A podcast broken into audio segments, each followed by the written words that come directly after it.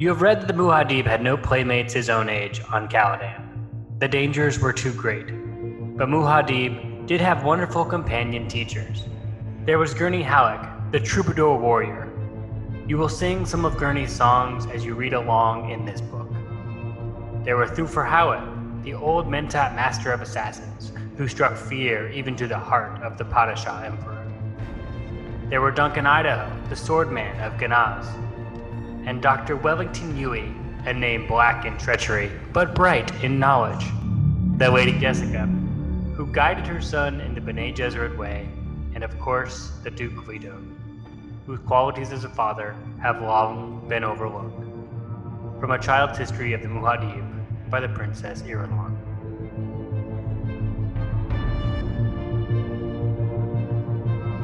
Welcome to Reading Dune, a podcast where we read Dune by Frank Herbert and talk about it. If you're a Fremen or a first time reader, this podcast is for you.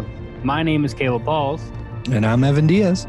and together, we're going to read some Dune. Yeah, we are. Yeah, we are. There it is. How's it going, Evan? Pretty good. Pretty Good. good. Good to see you this week. Good to see you this week. So let's just uh, jump on into it. What we got going on here? What did you uh, Yeah. think of the chapter? Okay. You know, I really love uh, quotes that you can take out of books and apply to life. And this chapter was full of them. I don't know if you noticed that while you're reading through. Uh, like half But the half in his the book conversation right in the in his conversation with um Thufir Thu, Thu, Thufir Thufir. Thufir Thufir Hawat um just like full of good juice you know like just like good knowledge stuff happening in their conversation. I I underlined I found myself like oh here's another one. Oh there's another one again. You know like it was a good it was a good uh, chapter for random bits of wisdom i think I feel like Frank Herbert just likes to do that sometimes. He goes, hmm, I just want to put a bunch of wisdom into a chapter. Oh, and I should write a book while I'm doing it. He just decides to just lay it all out there. It's kind of the reason I fell in love with Dune in the universe is because it is so packed with some of these like one liners. right You're like, what was that? Right. All right. So let's let's set up our setting really Okay. fast. We're still on Caladan. we're still on caladan This is technically one week after Paul's ordeal, where he met the Reverend Mother, mm-hmm. and it's I think it's the his last day on Caladan. It's one of those. Gurney Right, talks about at he's- the end. yeah he's leaving he's leaving tomorrow So it's his last kind of reflections right on being there. And um, Thufir is checking up on him one more time before Thufir leaves. And the Mentat assassin, Thufir Hawat, has been Paul's mentor, teacher, trainer, training him in the Mentat ways because the Duke has an idea that Paul might have an inkling in his brain to be able to handle these kind of computations computations that that, that a mentat might need to do. So Paul kind Gotcha. has that, and so um, the Duke Guido has Thufir training Paul just as Thufir trained the Duke. gotcha and the duke before him right Yes. So we'll get into this, but um, Thufir is he will have served three generations of the Atreides family. Right So he was a mentat on the planet X where they get trained. And then at the age 35, he was employed into the um, Duke Leto's father. Right. And now we're just, we're just, we're just gonna jump in the weeds here because we're already there. right might as well might as well So the Duke Leto's father, um, men- mentor, it's it's something like that. Um, he was a lower duke in in the realms. He had Caladan, but he in the in the houses of the CHOAM, he wasn't that high. And Right. so when he got Thufir at 35, he was like, "All right, how do we build? How do we expand? And so Thufir put out a giant plan to get the maximum amount of produce out of the planet. So it means dams and irrigation. It means different types of livestock, how to different how to cultivate certain things, just grow the planet. And the planet kind of just bloomed in a way that became the it just rose in power because now they had all these things to export, all more, all this more money, and Right. they kind of just grew. Um, And that was all Thufir's doing? yeah, Like his- his, his- plan. That's cool. That's very like, cool. all right, let's he's let's put all the all the pieces together. What do we have? How do we make this thing prosper? And so when um, mentor Atreides dies, um, Duke Leto becomes then Duke, or Leto Atreides becomes the Duke, Mhm. and then he the Atreides family has kind of risen up the hierarchy. So now instead of economics, the uh, Leto focuses more on espionage and how to military tactics, and so Thufir Gotcha. runs that whole division. okay. Which brings us now to them being told they need to move to Arrakis, and so Thufir is now in charge of moving an entire house to another planet. So that's kind of where we're at and who Thufir is. Thufir's kind of made House Atreides from nothing to something. He's kind of a big deal. Everyone, everyone in the Imperium knows who he is. Cool. So the chapter starts as Paul is being a little brat, as normal, sitting with his uh, his back to the door, um, and you kind of get Thufir's. Um, I guess in his head, he kind of sees like because Paul's being a little brat and says, "Oh, I can hear you coming." As Thufir's like, "Hey, don't put your back against the door." Right. And then Thufir thinks like, oh, that witch mother's giving him his deep training. Like he he has a deep kind of hatred for the Bene Gesserit, just doesn't trust them, Oh, okay. which is gonna play up later. Gotcha. Just- right, which is why he's like, What what's happening? Why was the Reverend Mother here? Also, um, I don't know if this is worth mentioning or not, but when he uh Paul's like being snippy and he's like, I know I'm sitting with my back against the door. Um it said uh Paul looked up at the grizzled old man who stopped at the corner of the table, how its eyes were two pools of alertness in a dark and deeply seamed face. I don't know why, but I pictured like a weathered Idris Elba Ooh, Is that- I like that. But is that does that work? Like that's Oh, what was happening in my brain. So I can I think it was- definitely see that. yeah, cool. Okay, cool. It's yeah, dark, weathered. He's been there. He's been through the trenches. Right. All right. So we're gonna go through. Thufir's kind of there to test Paul. Has Yeah. he been tra- Has he been doing his homework? He's about to go to the most treacherous planet in the Imperium. Can he survive? Right. So we're gonna go through the things that he's studying because it's kind of cool. yeah, So the it's, first it's thing pretty, he's it's studying is the storms on Arrakis. The storms, I see, said Thufir. They sound pretty bad. That's too cautious a word. Bad. These storms build up across six or seven thousand kilometers of flatlands, feed on anything that gives them push, the Coriolis force. Other storms, anything that has an ounce of energy in it, they can blow up to 700 kilometers per hour, loaded with everything loose that's in their way sand, dust, everything. They can eat off bones and etch the bones to slivers. All right. So 700 kilometers per hour. It- 400 miles per hour, 434.96 miles per hour. Google. Google for the win. this podcast is brought to you by Google. I, I wish we'd make so much more money. Correction, we'd make money. need, we need to get money. Correction. Yes. All right. So these storms are are unique to Arrakis. They are like the the one weather thing they have Right. is these giant storms that rip flesh from bone and bone into slivers. I think I was looking uh, it up. I was early this week. It's approximately so you know the storm on Jupiter Yeah, like the the, The, eye. the eye, yes. If you go to the most inward point, that's how fast it's spinning. Oh, So these these storms are intense. no joke. Yeah. Yes. There's That's also crazy. storms on like I think it was Neptune that are also around the same speed. Just craziness. Right. But the storms offer a weird thing because Paul then asks, Well, don't they have weather control? Right. Which I'm like, wait, what? Weather control. But as I was reading on later in the books, they describe this as the technology has gotten so advanced that they can literally control the weather on planets with satellites. Right. So if you want it to be raining, you can be raining. You want it to be wherever you want, it can it can it can happen. Right.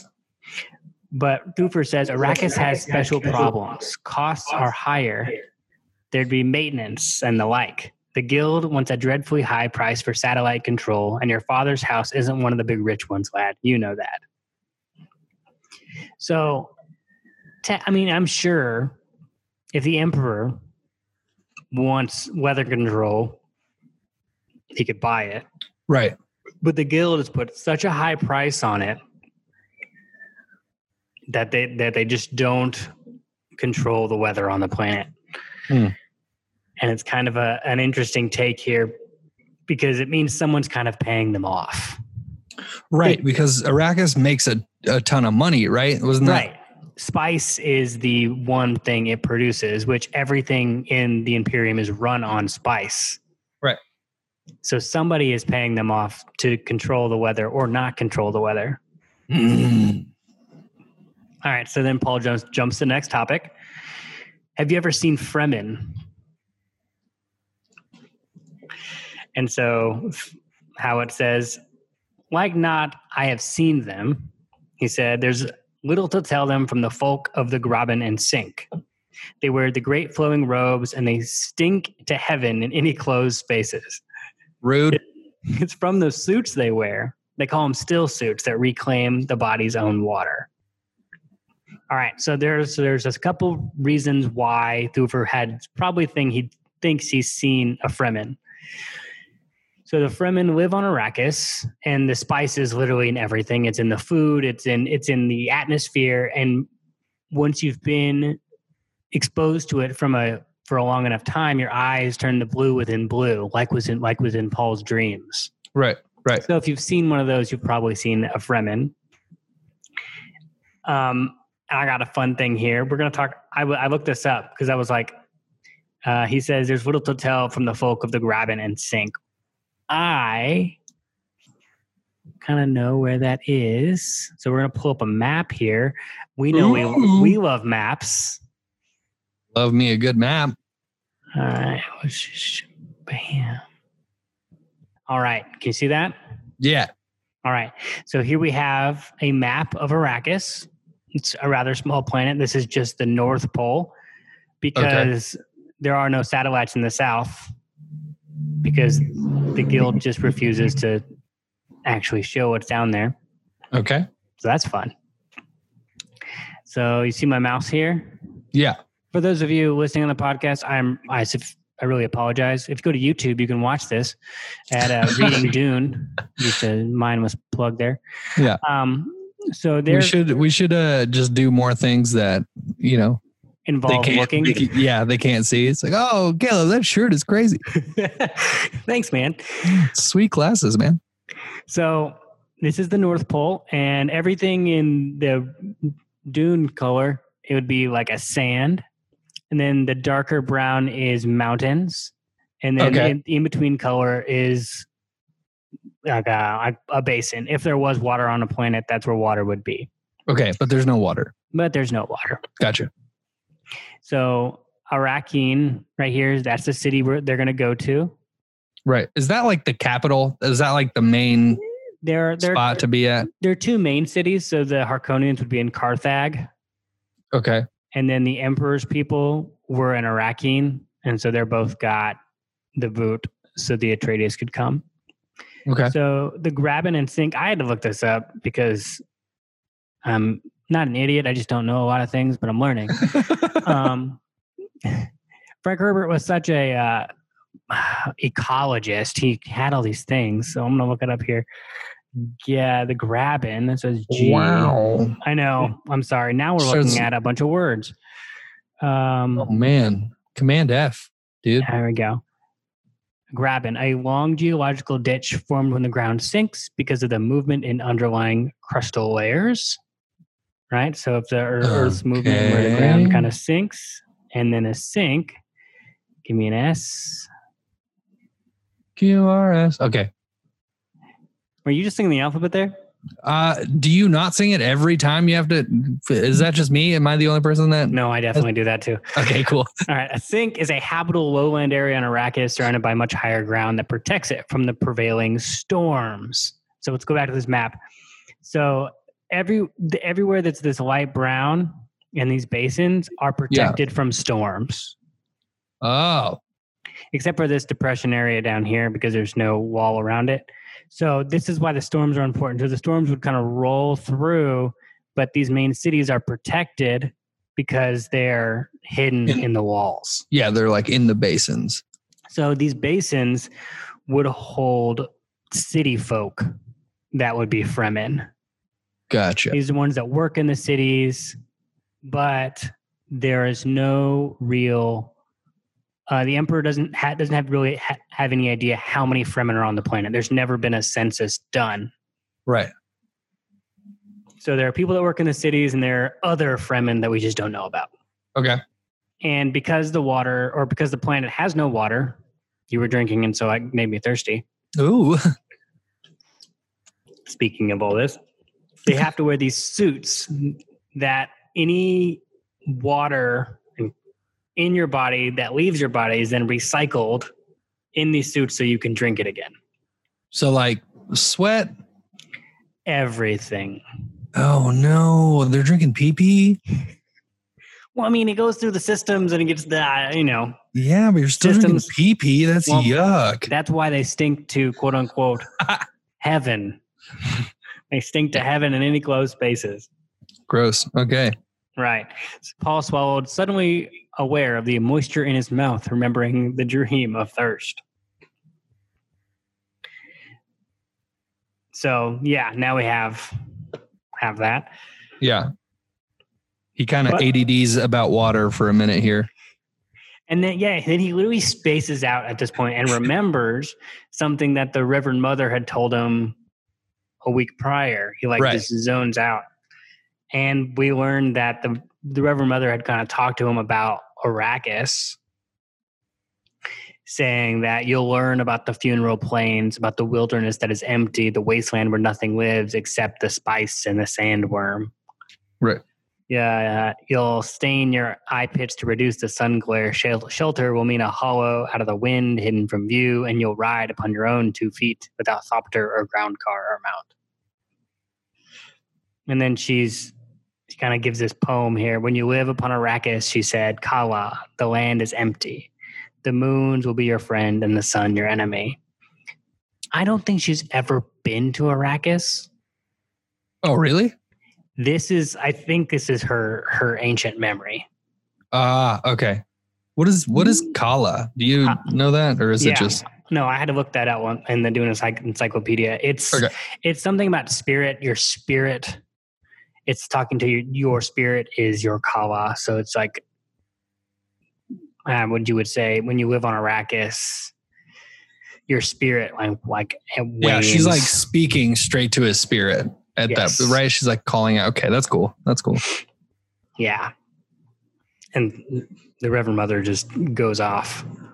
She goes off on him as it kind of like keeps going. Um, Right. She says some things that's kind of interesting. That says that Paul needs to learn how to rule, Yeah. and that no one is out in his family has done that before. And so, to rule, you need four things: the learning of the wise, the Wait, just. wait, wait, wait. That's, that's Okay, is this the part? this is uh one of the good juice things that I highlighted. Um, get, get that juice. because she she says a world is supported by four things. Her her bit comes at the end of her little analogy with her four big knuckled fingers. as the book says. Or four big knuckled fingers. Right. Yeah. She- what, what are those four things again? So she said, um, "Grave this on your memory, lad. A world is supported by four things." She held up four big knuckled fingers: um, the learning of the wise, the justice of the great, the prayers of the righteous, and the valor of the brave. But all these things are as nothing. She closed her fingers into a fist. Without a ruler who knows the art of ruling, make that science. Make that the science of your tradition. All right. So I think this is a setup. Um, in movies, they have a setup and payoff. Yeah. So, like in any kind of a movie, they'll say something, and at the end of the movie, they'll do it. So, like your brain completes that loop. I'm going to look for these four things now the learning of the wise, and there'll probably be four different characters or four different regions or people groups, right? The justice of the great, the prayers of the righteous, and the valor of the brave. I'm going to write that one down because we're going to follow with that up again. That's going to happen.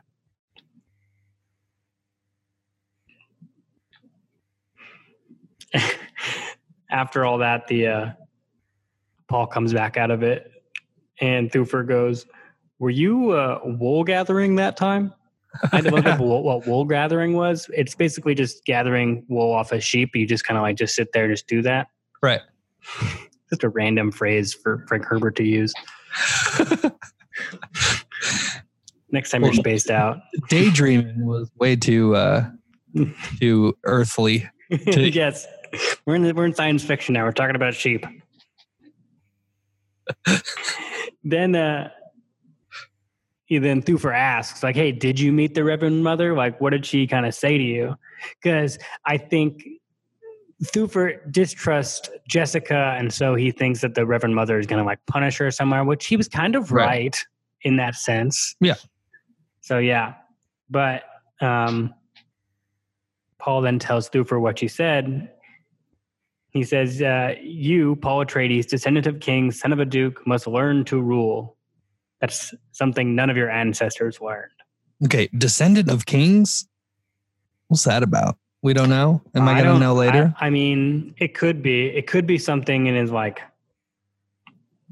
ancestral past. okay okay Um, Cool. he, like deep in his DNA, there was a king somewhere, which is kind of dope if you would think about it. Like if we actually knew who all of our ancestors were, one, I'd be Oh, mortified man. by the things they did, and two, I'd be I'd, I'd like admire who they were as people. right It's a both and situation on that one. for sure both and um cool Yeah, and then they continue talking about like I think the Reverend Mother's trying to get into Paul's head about like how Arrakis is different than other places. And Mhm. when you rule, it's not just a ruling of people, but to rule you have to learn from your environment. How do things grow? How do things move? Like, I don't know if we could fully understand this being on Earth. Like, we have one planet, we've barely figured it out. right But to know how things move, I guess we can go to different environments, I guess, or different friend groups. Like, each friend group kind of works differently. And you kind of have to learn those, like, I guess, how things move. Yeah.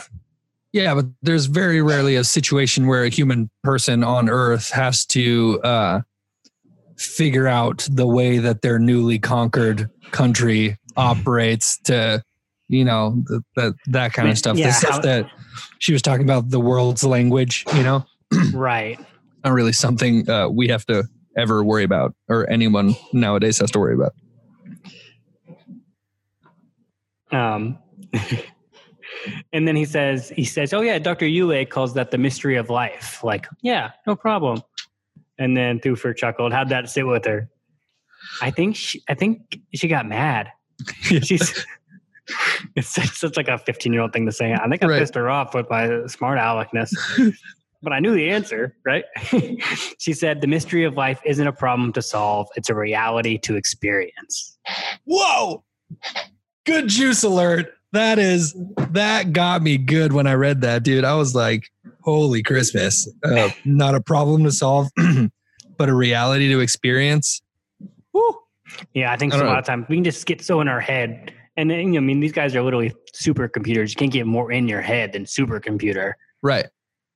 That's like you're not gonna you're not gonna figure this out. Just like be in it and and experience like the craziness of this mystery.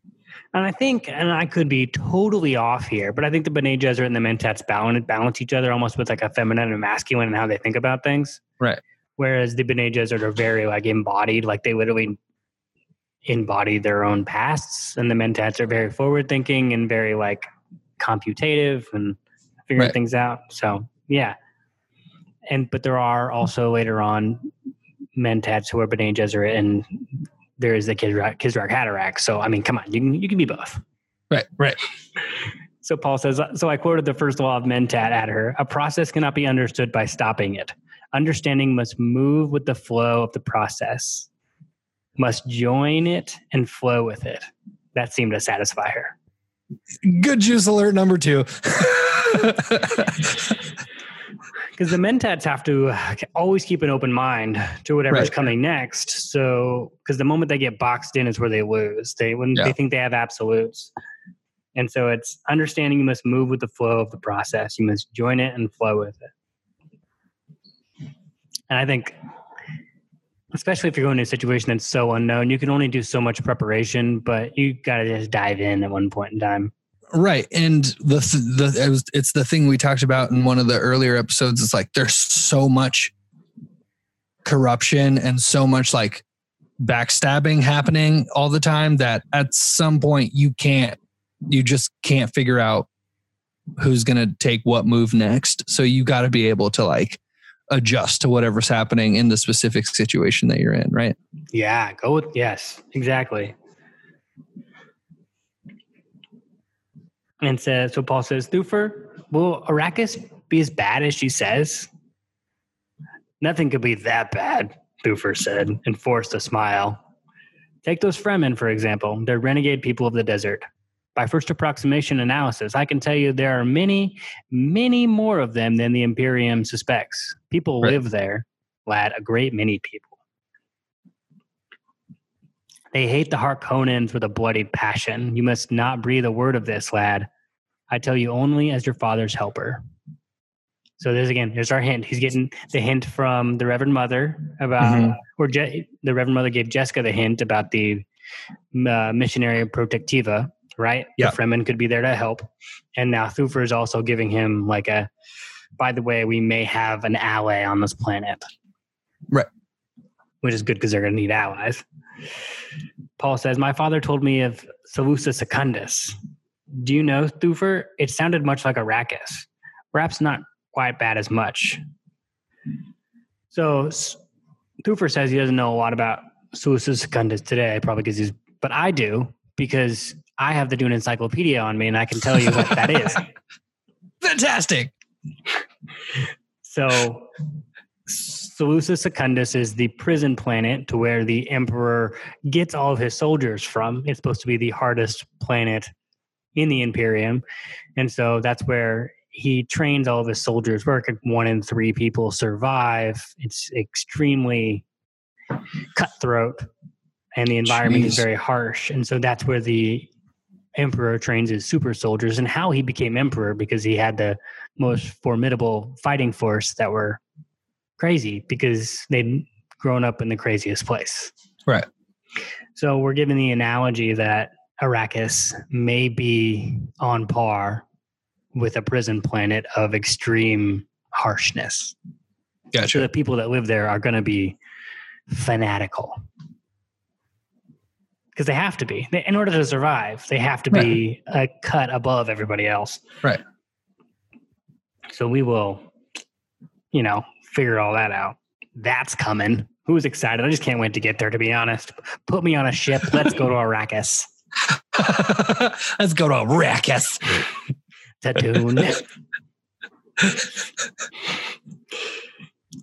All right. So Thufir then kind of says, Hey, by the way, I'm leaving, and kind of like rushes out. And that's the last time we see Thufir until we get to the planet. And Paul is then interrupted by another one of his teachers. The door across from the Paul banged open, and an ugly lump of a man, an ugly lump of a man lurched through it, preceded by a handful of weapons. Well, Gurney Halleck, Paul called, are you the new weapons master? Halleck kicked the door shut with one heel. You'd rather I come to play games, I know, he said. He, he glanced around the room, noting that Halleck's men had already been over, checking, making sure it was safe for the ducal heir. The subtle code signs were all around. So now we meet Gurney. Right. I had a hard time picturing who, like, what this guy looks like because what was it? Uh, blah blah blah. An ugly lump of a man lurched through, like like Danny DeVito. Is that what we're talking about here? Like, how, how lumpy is this man? You know, does he look like Quasimodo? Like, what are we talking about here? I mean, I don't. Yeah, that's a good question. Um, he's probably pretty big because he's he's a he's a trained fighter. Okay. Um, and he has a big ink vine scar across his uh, across his jawline, so he's like yeah. up here. Um, and he has a do do do. What is his what is his uh, instrument called? Um, shoot, uh, what oh, was it? It's a baliset. Hang a over baliset. Yes. Yeah, I read that uh that paragraph.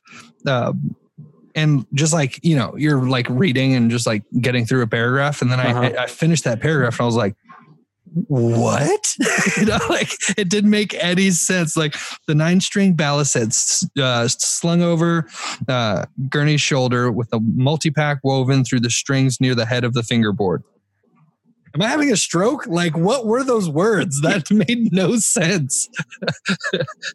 and then later I realized that they were talking about an instrument. Like, it, it literally didn't compute. And I'm a musician, like by trade. that was super confusing. What is a fingerboard and why are there strings? Right. He said weapons.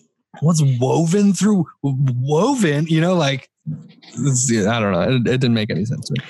Okay, so I want to get to this, right? So Paul asks, Where's Duncan, Idaho? Isn't he the one that's supposed to be teaching me weaponry? And then Halleck says, Duncan's gone on to lead the second wave onto Arrakis. Right. So there's already been one wave. Duncan is leading the second. Gurney will be on the third with Paul, I think. Right. But yeah, so Duncan's already gone. We will meet Duncan later. He's cool. Um, so let's talk about Gurney's backstory. He also hates the Harkonnens, which is a great sign if you're in Atreides. Hey, I'm right there. As of right now, I'm right there with him. He's a musician. Right. Um, love he sing lots of songs in this book are they're all by Gurney. Um, so he's your troubadour warrior. Gotcha. Um, so he is a part. So his backstory, I just read this in the encyclopedia, so it's super fresh. Um, like literally right before we started recording, he was part of a, a minor house that was working its way up, and their main thing that they um, exported was instruments. They were a musical house. Okay. Gifted in entertainment, and so they kind of that that was their their gig and they were attacked by the bump, bump, bump, bum Harkonnens. Mm. Damn Harkonnens. Because that's how you gain more power in this universe is by eating other smaller houses, and they right. got eaten eaten up there, and so his whole family got taken. And this is the first time that we meet, um, or he was the Beast Rabban, which it would be Feyd's uh, cousin, who's a little bit older, um, is was given the um, command, I guess, to be a part of this, and so he kind of tormented everybody as any good Harkonnen would do. Um, and he so he takes Gurney's sister to the pleasure houses, and he takes um, Gurney to the slave pits where he is a slave fighter for 10 years. Jeez. And he's kind of he's known as this person, right? Because he just puts all of his rage, he's lost everything into learning how to fight. Because he's again, he was a musician before this. So he then kind of rises up the ranks. He gets into some beef with the beast Rabban. He gets the giant scar, which we Right. read about later in the chapter. And he's freed eventually by an Atreides force who, via Thufir's intelligence, decides to do a raid onto the planet on Giedi Prime, the planet, and frees this little bunch. And they free Gurney, and Gurney has the choice. You can either go free or you can come with us. We're going to go continue. And of course, Gurney says, I'm going to go try to find my sister. And everyone in the Atreides are like, yep, let's go. They never find her. And she's presumed dead. But the loyalty that he received from the Duke in that moment kind of like kind of bonded them. Like they're now family. And so he's now continued with the Atreides. So he has a deep hatred for the Harkonnens. Right. And very trusted at this. So he's he's got the lover and the fighter, the musician and the warrior. Yeah. He was forced into it. and he's funny. I don't know if he's like if he if it's like a masking all that pain with humor kind of Chandler Bing situation that he's got going on, but I don't know. I like him. Yeah. Even if it is a coping mechanism, I like it. it's definitely a coping mechanism, and that's okay. We all have them. Amen. Hopefully they make people laugh, and that's okay. Right. Could it could be the other way around. So As long as they don't make you cry. so during this interaction between Paul and Gurney, it's kind of you get you get that joking feel like these guys are like they're actually friends. Yeah, they're like buds. Yeah. And then um, Gurney attacks Paul, right? Because Paul's like, I don't really want to do this. I'm not in the mood. And then Gurney just literally goes after him. And we see the first, um, our first introduction to combat in this world. And so you have the the shields, right? So the shields on on a person would like they'd go over the body in this like invisible force field kind of a thing. But Yeah. a, a blast, right? The amount of kinetic energy or something like that would like repel it. So uh, a slow blade, like a small amount of energy, pe- could pierce the shield. Oh, okay. So it changes how That's- you fight. That makes sense. That was that was something I think I missed as I was reading through. So that's why when they're fighting, it's uh, you you are on the defense fast and you attack slow. So you're always looking for a missed opportunity to which you can take advantage of. And Gurney kind of presses him and presses him and presses him until Paul like actually starts fighting. And then Right. he like gets Gurney on the back of the desk and he's like, I got you. And then Gurney's like, we'll look down. And he's also got the knife like at him. And it's like, oh, you also got me. He goes, yeah, but you did pretty good. Like that was that was good. Like I want to make sure the Harkonnens don't kill you right away when we show up. Like you got to at least Right. defend yourself. And this whole scene kind of seems like um gurney is has been kind of comic rel comic relief for paul's life and like oh let's let's mess around. Like let's sing a song. Let's play a game. Let's do this. And um now he's saying like playtime is over dude. Like you're going to a really seriously messed up place and we're not just gonna like mess around anymore. Like you need to be ready for this. Yeah. Um, and that was something that Paul seemed to be really surprised about that whole time that he was fighting. Like he's he's going like he's not faking this. Is he attacking me? What's happening? And like his brain was just getting more and more like in that space of like, oh, I need to be careful. I need to like not trust everyone and everything. Like I'm a, I'm about to be in a lot more danger than than I'm used to. Yeah, Halleck has the thought here. It says how soon this child must assume his manhood. Right. How soon he must read that form within his mind, that contract of brutal, brutal caution to enter the necessary fact on the necessary line. Please list your next of kin. It's like this is this is the end, bro. Like it gets real from here on out Right. no more playing around.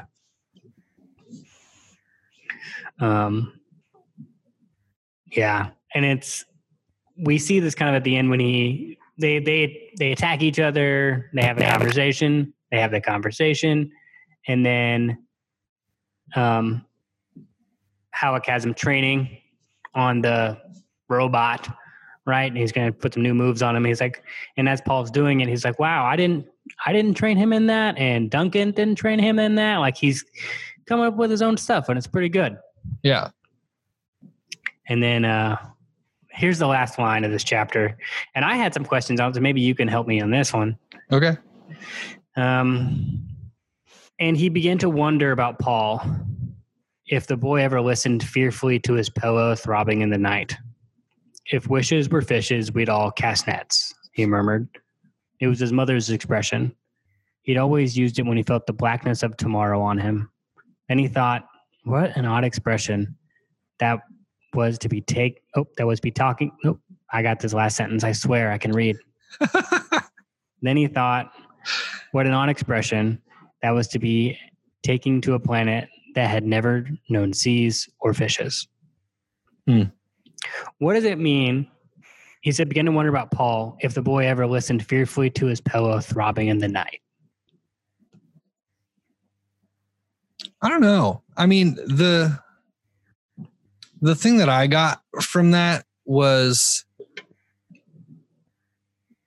you know, when you're lying awake at night and you like can't really sleep because of some kind of anxiety or something, you I don't know. I've sometimes, you know, like you're laying your head on a pillow and you can like hear your heartbeat. You know what I'm talking about? Yes. So it's like that that preoccupation with like thought and anxiety, you know, like that that that fear that keeps you awake at night, like that's what I got out of that, you know, that's like some good that's some good juice right there. That, Right. I think that's exactly it. so it's that- like has has Paul ever had to experience that? You know, like is he going to have to learn what that's like for the first time? Like he's been safe his whole life and now he's going to be in danger for the rest of his life possibly. Literally for So- the rest of his life. Yeah, I mean, and and Gurney is this guy that's known pain and known suffering and and like true fear and not knowing if you're gonna make it another day. And so he's like, "Dang, man! Like, is this kid ready for what he's about to go through? Because it's heavy and it's it's a lot, you know." Yeah. Man. We only have a few more chapters till we actually get to Arrakis. We have a few more characters to meet. We are almost there. We have to meet Yueh still, the traitor himself. Ooh, And then it's go time. Well, That's- Dune fans, I want to hear from you. I know Evan wants to hear from you. oh yeah. I want to know if you exist. just go to Twitter. give us a give us a you know follow or a something some Twitter reading Dune. Email us at uh, readingdune at gmail.com. If you got some insights, we want to know. We want to know. Yeah. If we get something wrong, let us know. You know, like if we if we're mispronouncing Quizras Radarax, like let let us know. That's yeah, important he. Yeah, he. That was just a, a, a. What were you doing in the microphone right there? Was, Chris Chris Ras Ras Ras. That's yeah, what the, it is. Chris Ras Ras. the Chris Rass Hatterass.